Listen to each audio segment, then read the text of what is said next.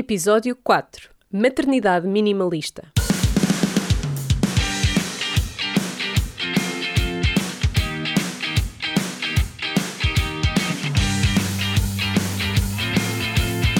Olá! Sejam muito bem-vindos a mais um episódio do Puericultura, um podcast para mamães millennial. Este será o episódio obrigatório. Isto porque quem conhecia o meu trabalho antes do podcast estrear sabe que online eu assino como a minimalista e que trabalho para divulgar, promover e democratizar o empreendedorismo e o estilo de vida ecológicos. Por isso eu sei que há muitas mães desse lado à espera de dicas sobre minimalismo e ecologia na maternidade. Então, a pedido de muitas famílias, meia dúzia vá, hoje vamos falar sobre minimalismo, sendo que eu quero começar por esclarecer à partida que minimalismo não é, de forma alguma, sinónimo de ecologia ou sustentabilidade. Isto são três conceitos muito diferentes uns dos outros e se para mim se conjugaram de forma perfeita para criar o estilo de vida que eu quero viver e o tipo de educação que eu quero dar à minha filha, isto não é verdade para toda a gente e há por aí muitos minimalistas que não querem saber da saúde do planeta. Posto isto, hoje vamos apenas focar-nos em minimalismo. Por isso, a todos os que responderam ao meu pedido de perguntas para o episódio de hoje via Instagram, com questões que se prendem com ecologia, nomeadamente muitas perguntas sobre fraldas reutilizáveis. Quero dizer-vos que vamos falar sobre esses assuntos. Vamos ter um episódio só sobre fraldas reutilizáveis, ainda esta temporada, mas não vai ser este. Primeiro que tudo, eu sinto que devo dizer-vos isto. Eu não sei o que estou a fazer. Ou sei tanto como todas as mães que me estão a ouvir. Para mim é importante dizer-vos isto porque eu não quero que encarem o que eu partilho como conselhos ou dicas ou referências, mas sim como histórias. Eu estou aqui para vos contar o que faço quando estou a desempenhar o meu papel de mãe, tal como fazem todas as convidadas que vêm ao podcast. E eu acredito que esta partilha tem muito valor, ainda que não signifique que quem está a partilhar saiba tudo, tenha toda a razão ou todos os factos. A única coisa que eu posso de facto aconselhar é retirem o que vos faz sentido e ignorem tudo o resto. Quero também dizer-vos que para preparar este episódio eu fui reler um artigo que escrevi para a Raízes Meg no final do verão do ano passado, que foi o primeiro número da revista sobre minimalismo. Na altura a Aurora tinha um ano e convidaram-me para explicar de que forma é que o minimalismo tinha influenciado a maneira como eu tinha começado o papel de mãe. Eu dei-lhe o título de Sou Suficiente, Confissões de uma Mãe Minimalista, e foi muito bom ler e perceber que me continuo a rever naquilo que escrevi e aproveitei grande parte do que escrevi para vos explicar o que é para mim uma maternidade minimalista. Por isso vou deixar-vos o link para o artigo nas notas deste episódio. Também vos vou deixar o link para uma entrevista que dei ao blog da Organi sobre maternidade sem desperdício, que eu acho que pode trazer valor a quem está à procura de informação sobre este assunto. Ora, vamos a isto. Para mim, uma mãe minimalista é uma mãe que simplifica a logística e valoriza, acima de tudo, o tempo que passa com a criança. Simples, certo? então, isto quer dizer que eu não acredito que, para se enquadrar naquilo que se define como minimalismo, uma família tenha que fazer um enxoval só com X peças, ou que uma criança só possa ter X brinquedos, ou que não haja presentes na árvore de Natal. Para uma parentalidade minimalista, eu escolhi cinco princípios. Primeiro, o minimalismo não é sobre tralha, é sobre valores. E já vamos falar um bocadinho sobre isto. Segundo, pais minimalistas dão um exemplo. Ou seja, não adianta querer criar um bebê minimalista se nós não somos. Terceiro, famílias minimalistas educam e treinam para o desapego. Todos juntos. Isto quer dizer que todos avaliam a utilidade e valor das coisas que possuem e falam abertamente sobre isto. O que entra cá em casa tem que ser valorizado por todos, nem que seja porque eu consigo entender de que maneira é que aquele objeto traz alegria e satisfação à outra pessoa. Por outro lado, por muito valor sentimental que depositemos num objeto, não devemos fazê-lo valer por aquilo que representa. Uma foto não é igual a uma memória e um brinquedo não é o mesmo que um abraço. E não é só a criança que tem que aprender isto, é a família inteira. Quarto, para criar crianças minimalistas é fundamental compreender e aceitar que a independência gera criatividade e a criatividade gera inovação.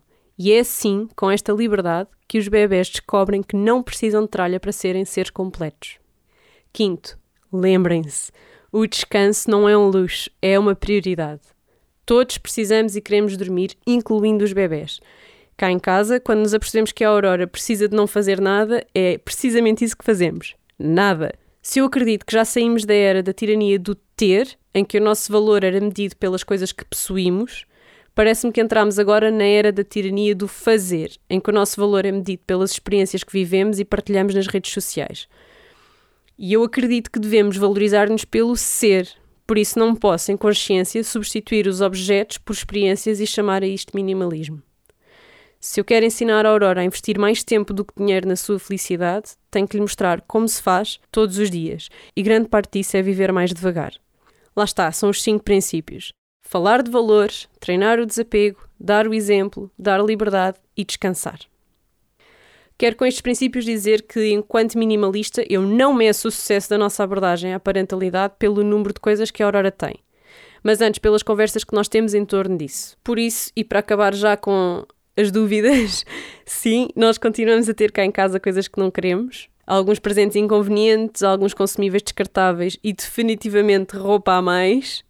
Mas o fundamental para mim não é fazer estas coisas desaparecer, mas sim conversar constantemente sobre o que realmente importa, tanto em nossa casa como com o resto das nossas famílias. E discutir o que é que é necessário, porque é que nós possuímos estas coisas e não possuímos outras, porque é que escolhemos estas coisas e não escolhemos outras, porque é que fazemos as coisas desta maneira e não fazemos de outras, e assim desafiar-nos a nós na nossa unidade familiar e na nossa família mais próxima, a mudar o que descobrimos que não está tão bem e melhorarmos continuamente. E isto é um trabalho que vai durar a vida inteira. Como é que eu ia dizer isto? Nós não acordamos um dia e somos minimalistas. O minimalismo não é um destino, é uma jornada, é viver a vida de determinada maneira.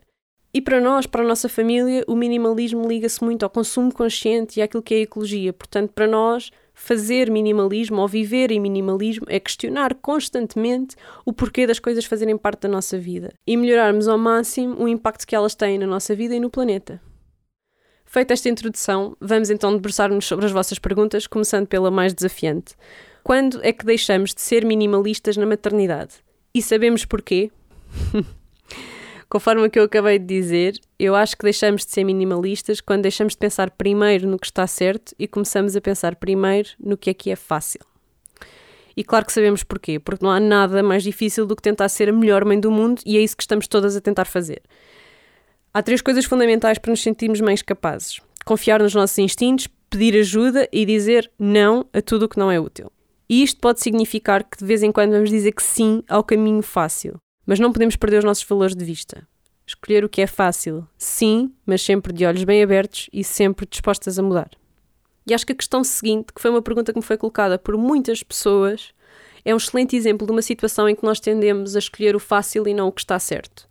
A pergunta é: como lidar com a ânsia dos familiares que insistem em oferecer coisas ao bebê de que nem sequer precisa? Ora, uh, o caminho fácil para isto é não fazer nada, é aceitar os presentes, guardá-los e viver com eles o resto da vida e assumir essa responsabilidade. Mas nós sabemos, quando estamos preocupados com o consumo consciente e com o minimalismo, que isto não é o caminho certo. Portanto, a minha resposta a esta pergunta é: falem. Falem, falem, falem, falem muito, muito sobre o assunto. Mas evitem fazê-lo em cima das datas festivas e nos momentos de celebração. Epá, porque ninguém quer ouvir na noite de Natal de que 101 maneiras é que o presente que ofereceram está errado e faz mal ao mundo, ok? Isso é desconfortável para toda a gente. E não é necessário. É importante nós falarmos sobre essas coisas antes dessas épocas e depois. E retomar essa conversa depois não tem mal nenhum. É muito positivo. Eu recomendo que tenham esta conversa com muita honestidade e uma das coisas que podem fazer é dizer às pessoas que ofereceram as coisas o que é que lhes aconteceu porque não encaixavam no vosso estilo de vida. Por exemplo, serem abertos e dizerem que venderam um brinquedo em segunda mão ou que ofereceram as peças de roupa a outro bebê e a dizerem porquê, porque é que o fizeram e porque consideraram que aquela era a melhor atitude a ter em relação àquele presente. E sim, claro que isto pode de alguma forma ofender quem ofereceu, mas é uma coisa que vocês têm que confiar que as pessoas que vos amam sabem gerir de facto, se for um familiar muito afastado ou um amigo que vocês veem uma vez por ano, não vale a pena estar a explicar este assunto, porque se calhar são pessoas que só vão oferecer o presente uma vez e vocês não vão ter que lidar constantemente com, com as escolhas dessas pessoas. Mas vocês estão a falar dos avós e dos tios e dos amigos mais próximos, isto é uma coisa que vos vai afetar sempre até a vossa criança ser um adulto responsável e tomar as suas próprias decisões. Para os mais confiantes, a chave é fácil: recusar os presentes. Eu nunca recusei um presente, Mentira, já recusei presentes da minha sogra, mas isso é conversa para outro podcast. mas sim, sem dúvida que o maior desafio desde que a Aurora chegou tem sido gerir os presentes da família e dos amigos.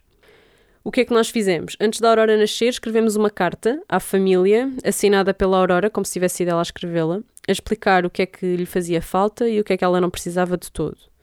Nessa carta explicámos que a Aurora só ia ter 10 brinquedos à disposição, o que significava que quando entrasse um tinha que sair outro. Explicámos que tínhamos imensa roupa herdada minha, do meu marido e de alguns amigos e que não íamos precisar de roupa nova. E passámos informação quanto às lojas em que seria mais fácil encontrar produtos que respeitassem os nossos valores. Ou seja, lojas que têm em conta a responsabilidade social das empresas que os produzem. No Natal voltámos a escrever a mesma carta, mais ou menos nos mesmos termos. Entre julho, que foi quando a Aurora nasceu, e o Natal, falámos muitas vezes e com muita honestidade sobre o que é que nos fazia falta e o que é que não nos fazia falta, e o que é que se estava a gastar e o que é que não se estava a gastar, e o que é que ela vestia e o que é que ela nunca tinha vestido, e o que é que realmente dava jeito, e tudo isso. E fomos sempre falando isto muito abertamente, porque a verdade é que as pessoas ouvem, as pessoas que gostam de nós ouvem, e acabam por ter isso em conta no momento de escolher um presente. Ainda assim, apesar de todas estas precauções, Obviamente, quando a Aurora nasceu, recebemos muito mais presentes do que achávamos ser razoável. O que, por um lado, foi incrivelmente bonito e gratificante, claro, e ficámos muito gratos, mas por outro foi esmagador, não é? E eu acho que isto passa por muita compreensão. Eu acho que é importante nós percebermos e respeitarmos que, para a maioria das pessoas, oferecer presentes é oferecer amor. Por outro lado, é preciso tornarmos claro de que para nós há outras formas de oferecer amor e que queremos muito que a nossa filha prefira essas outras formas a objetos que ela provavelmente vai acabar por negligenciar. Isto é uma conversa. Isto não passa de uma conversa. Uma conversa que temos que ter as vezes que forem precisas, até ser claro para toda a gente que nos adora. Outra coisa que é importante transmitir a quem está preocupado com o bem-estar dos nossos filhos e não é minimalista é que, por muito que nós queiramos passar os nossos valores e a forma como lidamos com o consumo e com os benefícios do minimalismo aos nossos filhos, o nosso objetivo não é nunca privá-los de nada que os faça crescer de forma saudável, capaz e feliz. E acho que é importante darmos essa tranquilidade a quem nos ama e a quem ama os nossos filhos. Acho que é tão importante falarmos sobre as coisas que não queremos, como é importante falarmos das coisas que queremos e das coisas que de facto ajudam e das coisas que de facto apoiam o crescimento dos nossos filhos de acordo com os nossos valores. É importante que a conversa não seja sempre negativa. Se a conversa não chega a lado nenhum. E atenção, que uma conversa não se faz em 10 minutos, faz-se num ano. A Aurora já está quase a fazer 2 anos e agora nós notamos grandes diferenças. Se já fizeram o vosso trabalho de casa, ou seja, se já explicaram os vossos valores, se o fizeram de forma tranquila e fora das festividades, tentando não magoar os sentimentos das outras pessoas, mas apenas fazerem-se ouvir, se já passou algum tempo e mesmo assim continuam a receber presentes que não se encaixam nos vossos valores, lembrem-se que o problema não está convosco, está com quem está a oferecer. Há muita gente que acredita que a única forma de ser amado é oferecendo coisas. E isso é um problema muito grave de autoestima e de confiança que pode estar simplesmente dentro da outra pessoa e sobre o qual vocês não têm responsabilidade. E temos que ser todos empáticos e perceber isto. Se vocês já estão a pensar naquela pessoa que sentem que está a passar por isto, ou seja, que acredita que a única forma de vos demonstrar o amor que têm pelos vossos filhos é oferecendo objetos, podem tentar falar abertamente disto, sendo que é um assunto dificílimo e têm de ter muito cuidado ao abordar um assunto como este, mas também podem propor-lhe que mantenha alguns dos presentes consigo em sua casa e que o bebê desfrute desses presentes quando visita essa pessoa. Isto é uma coisa que nós já fizemos com, com alguns familiares. Explicámos que nós não queremos mesmo que a Aurora tenha mais do que X brinquedos e queremos manter essa regra porque achamos que nos ajuda a treinar o desapego. Portanto, se insistem em arranjar mais brinquedos à Aurora, então mantém-nos na sua casa. A responsabilidade sobre esses brinquedos é de quem está a oferecer e não passa para nós.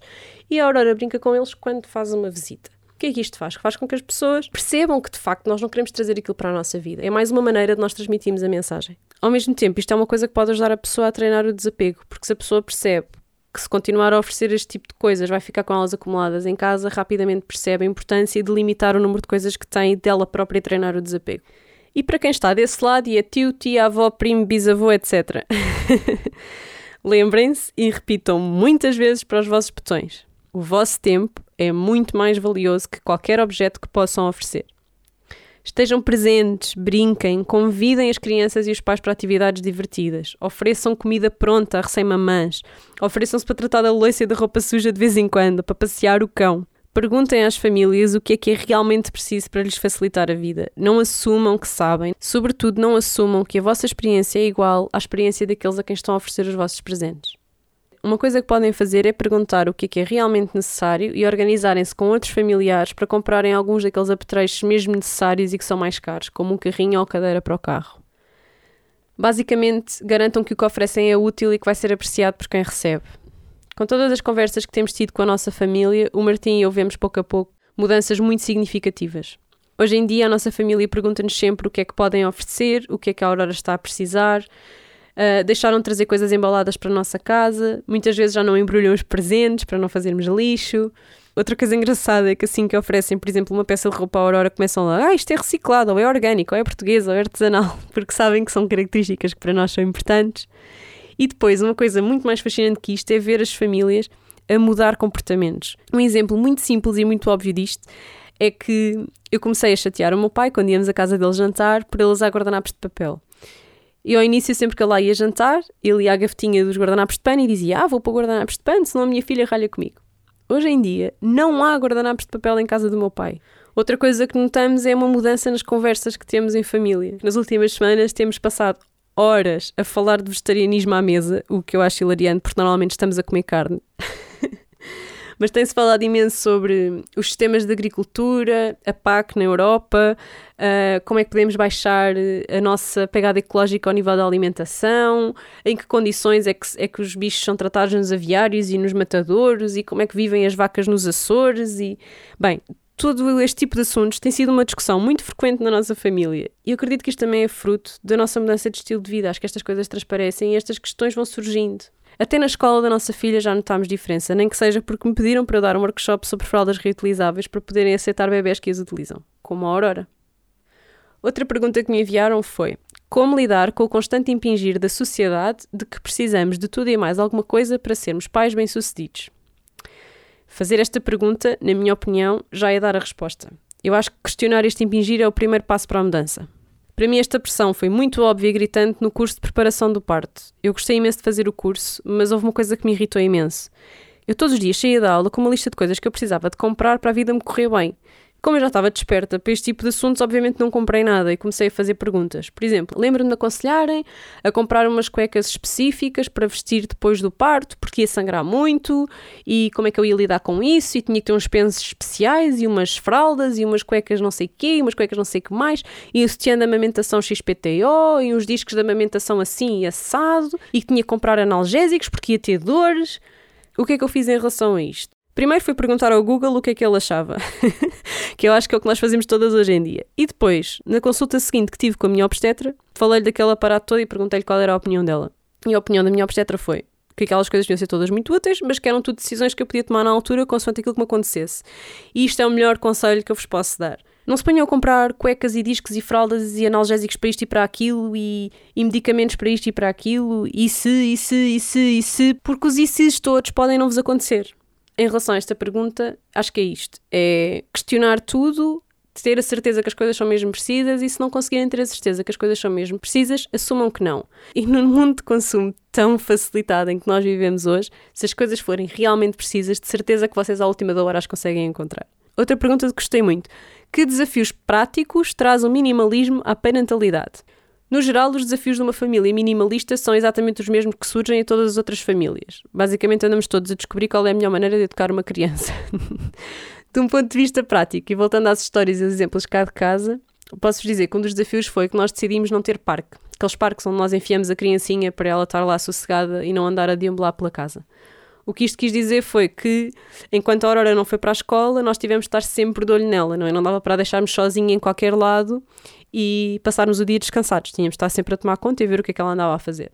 Outra coisa que aconteceu é que nós decidimos cá em casa não proteger a casa toda. Ou seja, nós tapámos as tomadas, obviamente, e temos protetores nas janelas para ela não as conseguir abrir, mas não protegemos os cantos dos móveis nem fechámos as gavetas. Portanto, a Aurora pode abrir todas as gavetas cá de casa e é uma das coisas que ela mais adora fazer, é abrir as gavetas, tirar tudo cá para fora, pôr noutra gaveta e baralhar tudo e depois nós andamos perdidos à procura das coisas. Mas o que isto significa é que de vez em quando a Aurora entalava-se. A verdade é que já não se entala, portanto, já aprendeu a lição. Claro que pode acontecer mais uma vez à outra, tal como me acontece a mim, mas por sistema não acontece. Mas as razões pelas quais nós fizemos estas escolhas não é só uma questão de minimalismo, é também uma questão de educação e de potenciar a independência da Aurora. É por essa razão também que nós não lhe damos comida à boca, por exemplo. O que significa que ela se suja toda e que demora eternidades a acabar de comer. Mas também significa que estamos constantemente a deixá-la desafiar-se e a resolver os problemas que vai encontrando. Quanto mais a deixamos desenvencilhar-se sozinha, mais a Aurora cria maneiras novas de se entreter, sem nós, sem ecrãs, sem objetos. Entrando em coisas mais práticas, muitos de vocês perguntaram o que não comprar. E a primeira coisa que me veio à cabeça é a banheira. Não comprar uma banheira. a Aurora tomava banho no lavatório da casa de banho quando era muito bebê Aliás, eu acho que dar banho no lavatório da casa de banho é ótimo, porque na maternidade, quando damos banho aos nossos bebés, damos-lhe banho numas coisas que parecem os lavatórios de casa de banho. Pois aquilo não deixa pôr muita água, portanto a probabilidade de acontecer algum acidente ao nível de afogamentos e afins é muito curto. Depois aquilo tem uma altura perfeita para a gente segurar no bebê e não ficarmos com dores nas costas. Por isso não vejo mesmo desvantagens nisto. Quando ela ficou maior, passamos para o lava-louça da cozinha. É um lava-louças feito de louça que tem um chuveirinho, portanto perfeito para, para um duche ao bebê. E agora, toma, normalmente toma duche connosco, com um de nós. Portanto, um de nós vai para o duche e toma duche com ela, ela vai brincando com as coisinhas dela e até poupamos água, porque assim não se está ali a encher a banheira, nem, nem se tem que esperar que a água fique quente duas vezes. Despachamos logo dois corpos num banho só. Outra coisa que vocês me pediram muito foi uma lista de essenciais para o enxoval do bebê. A quem me perguntou quais são os mínimos mesmo, mesmo, mesmo necessários, eu respondo: o vosso colo, as vossas mamas e as fraldas. Para quem isto não chega, que somos todos, deixo-vos a minha lista minimalista, que também vou colocar com links para os produtos que usamos cá em casa nas notas do episódio. Portanto, coisas caras e grandes. Se vocês transportam o vosso bebê de carro, precisam de um ovo. Isto é obrigatório por lei e é obrigatório pela segurança do vosso bebê. Mas não precisam de comprar um ovo novo. Podem tentar utilizar o ovo de alguém que vocês conhecem que tem um bebê mais velho que o vosso, ou podem comprá-lo em segunda mão. A mesma coisa em relação ao carrinho. Se vocês querem usar um carrinho com o vosso filho, podem perfeitamente comprá-lo em segunda mão. E para isto há um projeto recente muito interessante que é o Baby Loop. Vou pôr um link também nas notas do episódio, onde vocês podem comprar e vender estes produtos em segunda mão. Para mim, essencial é ter uma coleção de fraldas de pano daquelas antigas, aqueles quadrados de tecido, porque servem para limpar qualquer tipo de acidentes, servem para fazer de fralda se não tiverem outra, serve para babete, para limpar ranhocas, para tudo. Depois, se estão a pensar usar fraldas reutilizáveis, eu compraria das fraldas reutilizáveis modernas, que são muito fáceis de utilizar e também podem comprar em segunda mão. Lembrem-se, eu sei que são fraldas, mas se forem à máquina a 40 graus, não há bichinho que resista, ok?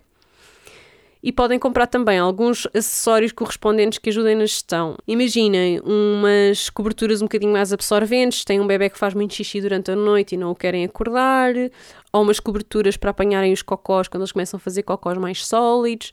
Enfim, há muitas coisas que facilitam a utilização das fraldas reutilizáveis, as modernas, que eu acho que facilitam muito o processo, mas como eu vos prometi um episódio só sobre isso, não me vou alongar mais. Depois, eu aconselho a utilização de fraldas descartáveis fora de casa. Porquê? Porque se vocês tiverem uma fuga de cocó em casa, é simples, vai tudo para a máquina, o bebê vai para o banho, está tudo resolvido. Mas se isso acontecer no meio do parque infantil, a gestão não é assim tão fácil. Por isso, quando vamos passear com a Aurora, ela vai com fraldas descartáveis de bambu. Podem ver na descrição do episódio quais são as que nós usamos. Outra coisa que eu acho útil é ter uma seleção de toalhitas reutilizáveis que deem para trocar a fralda, para usar como esponja no banho, para limpar as remelas e as ranhocas e lavar a cara e tudo isso não precisam de as comprar. Podem fazê-las a partir, por exemplo, de um lençol de flanela ou cortando uma fralda antiga em 4 ou 8 bocados e fazerem assim umas toalhitas mais pequenas que vos ajudem nesta gestão da higiene diária do bebê.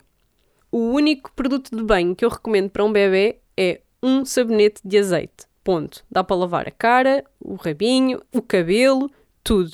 Aliás, cá em casa toda a gente toma banho com sabonete de azeite. Se o vosso bebê tiver pele seca, e isto serve também para os bebés com pele atópica, basta usar um óleo orgânico de amêndoas doces, que quando eles tomam aqueles banhinhos no lavatório, podem juntar umas gotas à água ou podem aplicar no corpo com uma massagem depois do banho.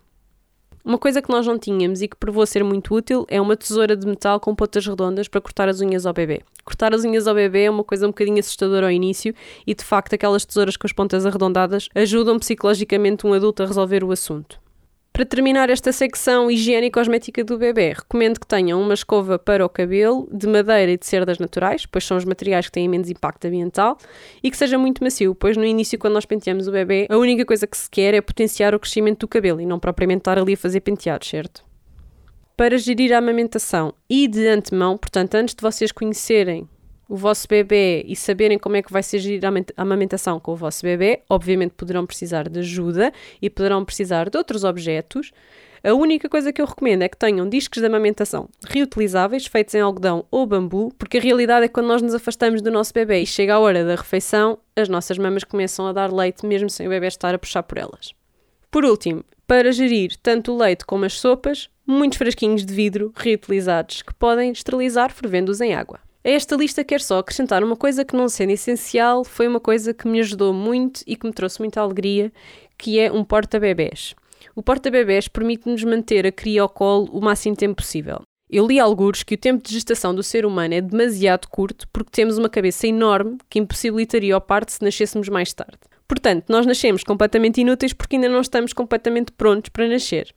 Assim, o ideal seria que o bebê, além dos 9 meses na barriga, passasse outros 9 meses ao colo da mãe. Posto isto, nós escolhemos o Cabu, que é um porta-bebés muito confortável, que me permitiu dar de mamar a Aurora com ela dentro do, do porta-bebés, permitiu-me adormecer com ela no sofá, andou de bicicleta com o pai, dava para eu lavar a louça, para trabalhar ao computador, deu para passear e até deu para dar palestras e workshops com ela, sempre pertinho de mim.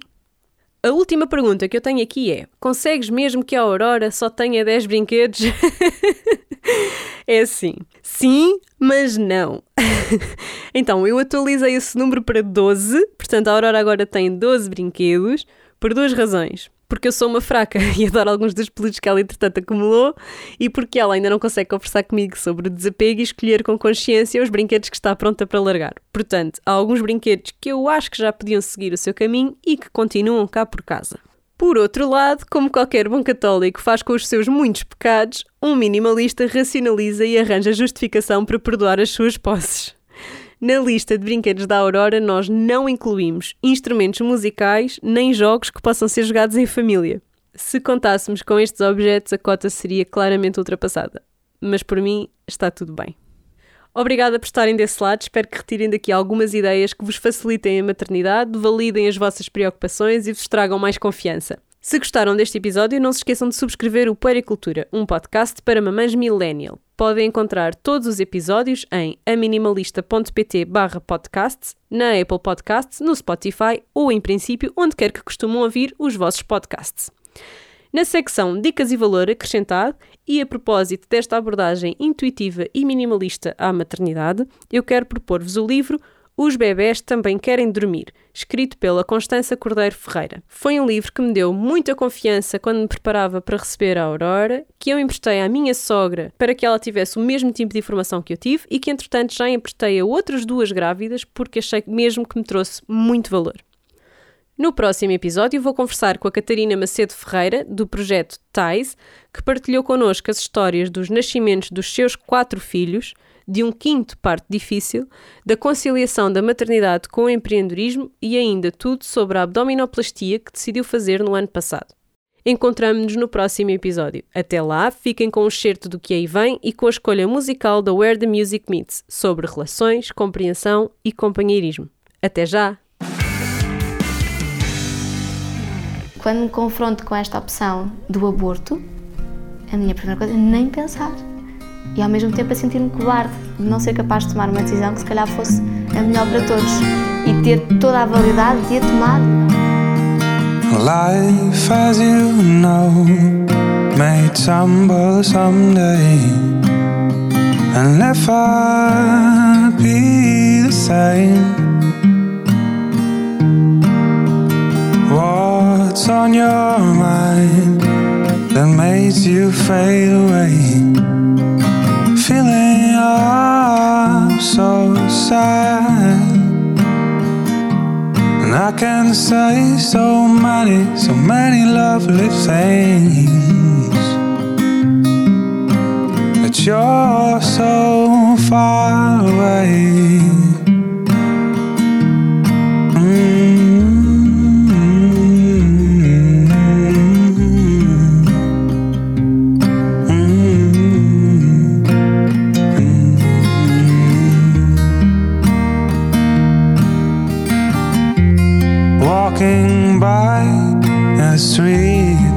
next to you. Makes me feel alive. Feels like the world is me and you. You are the only one I see. Every color is a dream to make it through the day. And every is a place for us to stay.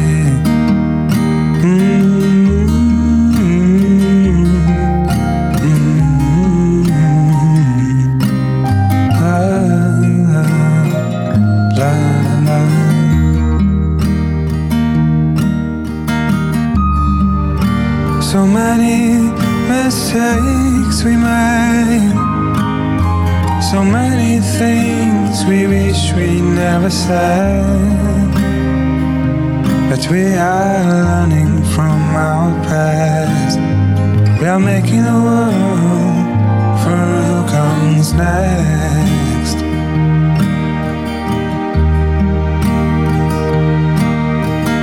Life, as you know, may tumble someday and never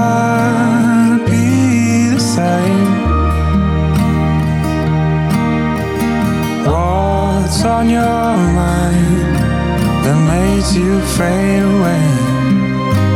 Feeling up so sad.